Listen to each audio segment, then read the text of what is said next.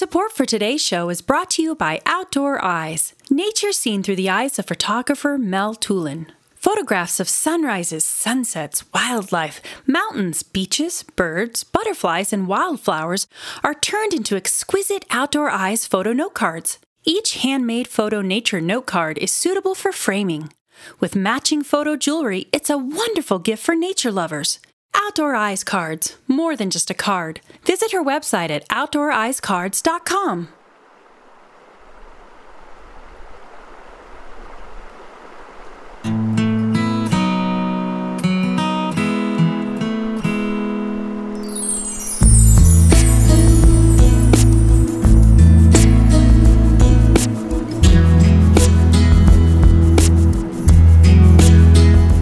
Welcome to Mountain Zen Den, the place to connect with nature for mindfulness and personal growth in your life. Naturally. If this is your first time here, welcome. You may want to listen to yesterday's show as this is part two of Connecting with Animals. If you were here yesterday, welcome back. Either way, great to have you here. Come on in. My name is Brett, and I'm the guy whose self appointed job is to help wake you up to all the goodness and beauty that nature's dying to give you for your health and overall well being. So let me ask you a question What would this world look like if we were the only living beings? Not counting trees and plants, of course. No cheery warbling bird song, no interesting movement in the air or on the ground or in the trees, no dogs barking, cats meowing, squirrels or rabbits playing, deer foraging, or horses or cattle grazing. No tree frogs or crickets singing in the meadows and marshes. No fish biting and jumping in the ponds, rivers, and lakes. No dolphins splashing or seagulls and shorebirds feeding in the ocean. No real mystery or wonder or possibility. Just a quiet, eerie planet with maybe a bit of wind blowing over the grassless plains. You see, if there were no butterflies or bees to pollinate the flowers, or birds to carry and drop seeds, if there were no coral to filter the oceans or beavers to create broad and wonderful wetlands, the world would basically wither up and turn into one vast and dull, lifeless and barren desert, a wilderness of nothingness. All animals play roles in our ecosystem. It's part of the ecological balance of nature. Each working together has its job to do, whether it be bringing out the nutrients and quality of the soil or helping with decomposition of wastes deposited by humans and other animals.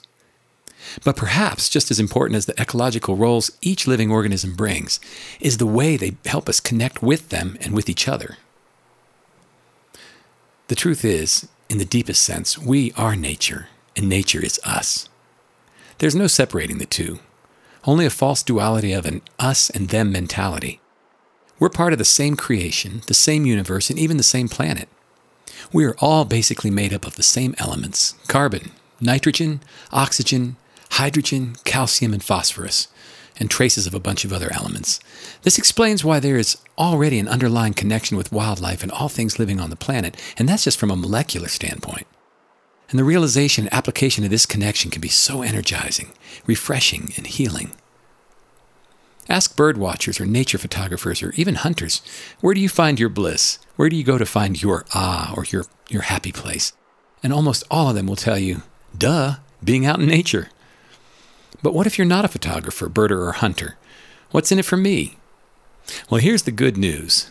In a word, life. Life means growth, and growth means joy because we're created to grow. It's why we're here. When you stop growing, you start dying, and nature is the best place I know to find that inner voice that leads to way to inner growth and outer growth, spiritually and physically and mentally. It's the best remedy for all of the above. We've talked about it before, but the benefits are countless. Time spent in nature has so many positive rewards that come with it, including its ability to significantly reduce your stress levels, lower your blood pressure. It helps you control your thoughts and behaviors in mindfulness.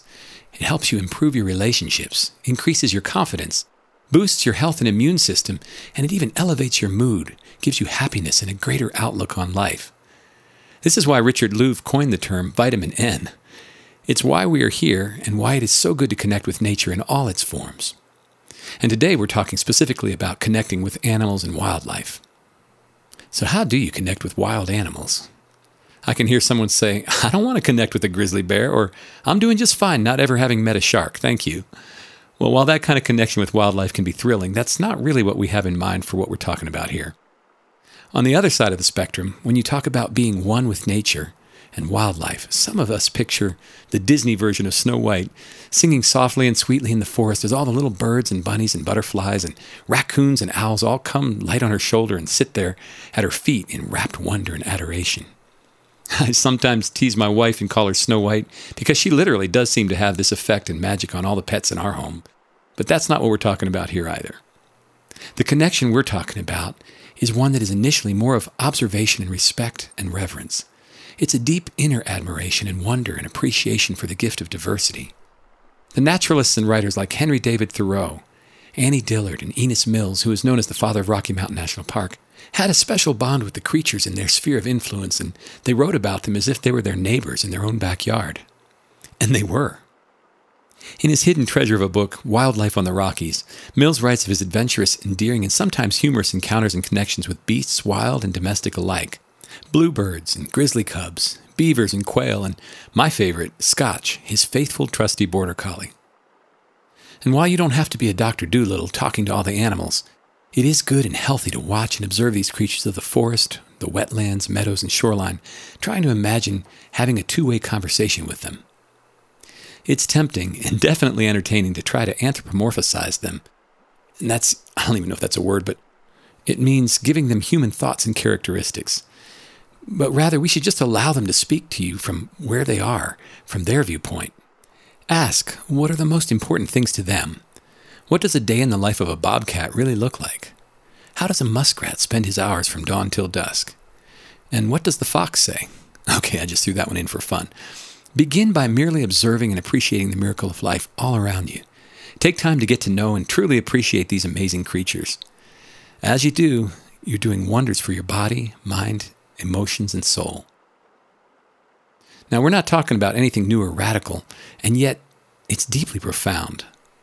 A return to nature is a return to our deepest, truest selves, and as we do so, we become complete and whole again. Isn't that what it's all about? Awesome.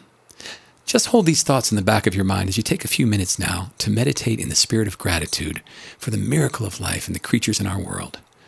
What a gift. So get comfortable, take a few deep breaths, picture the wildlife of your choice or an animal maybe that you've encountered recently and ask those questions. What is a day in the life of this animal like? How can I give back to this animal? How has it benefited me? And then simply enjoy.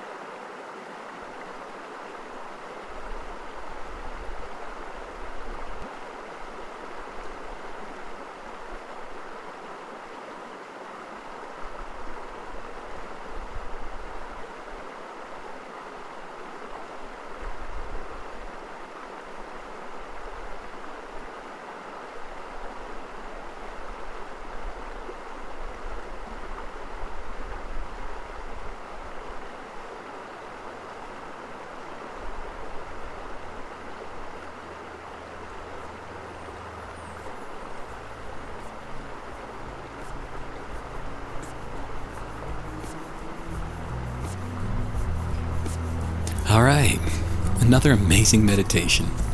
I hope it helps you find balance and harmony as you go about your day.